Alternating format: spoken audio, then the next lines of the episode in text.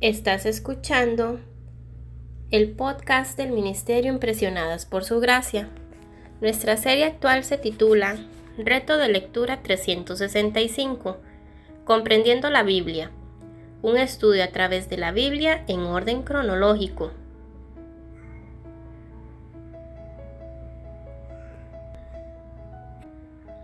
El reto de hoy es leer Primera de Reyes capítulo 22 y Segunda de Crónicas capítulo 18. Por lo que te animo a que puedas abrir tu Biblia y nos acompañes en este episodio a estudiar la Biblia.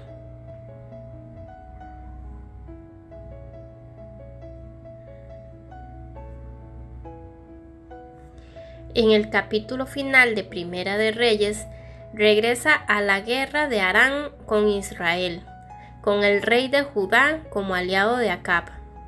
Josafat reconoce que los profetas de Acab no hablan por Dios, excepto por Micaías. Hablan para complacer al rey. La muerte de Acab confirma la profecía de Micaías, mientras que los perros lamiendo su sangre en su carro confirman el pronunciamiento de Elías en el capítulo anterior. Antes de terminar, recapitulemos y veamos una biografía instantánea acerca de Acab, un rey malvado de Israel. Acab, hijo de Omri, ejemplifica a los muchos reyes israelitas que perpetúan los pecados de Jeroboam. Acab es un líder político y militar inteligente, pero espiritualmente despistado se casa con la princesa fenicia Jazabel, que importa la adoración de Baal a Israel. Los conflictos de Acab con Elías ilustran el difícil papel del profeta al encontrarse con un rey rebelde. Después del asesinato de Nabob de Jezreel, el juicio de Acab queda sellado y su dinastía está condenada. Este último capítulo ilustra el problema de la falsa profecía. Los 400 profetas que hablan para complacer al rey y los 400 profetas de Baal superan con creces a los verdaderos profetas de Israel, como Elías y Micaías.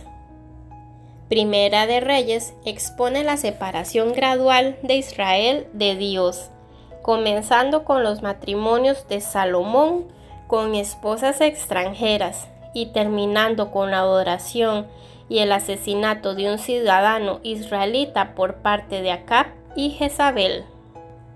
Los reyes de Israel han violado el corazón de Dios con su desobediencia y tolerancia a los falsos dioses y falsos profetas. ¿Qué reyes son más prominentes en Primera de Reyes? ¿Por qué son importantes en la historia de Dios?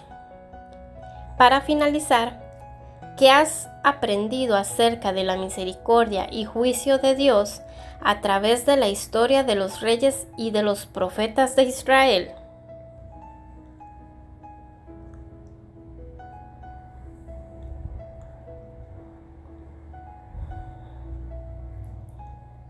Mañana continuaremos con este viaje por la Biblia nuestra oración es que el amor de ustedes abunde aún más y más en ciencia y en todo conocimiento, para que aprueben lo mejor, a fin de que sean sinceros e irreprensibles para el día de Cristo, llenos de los frutos de justicia que vienen por medio de Jesucristo, para gloria y alabanza de Dios.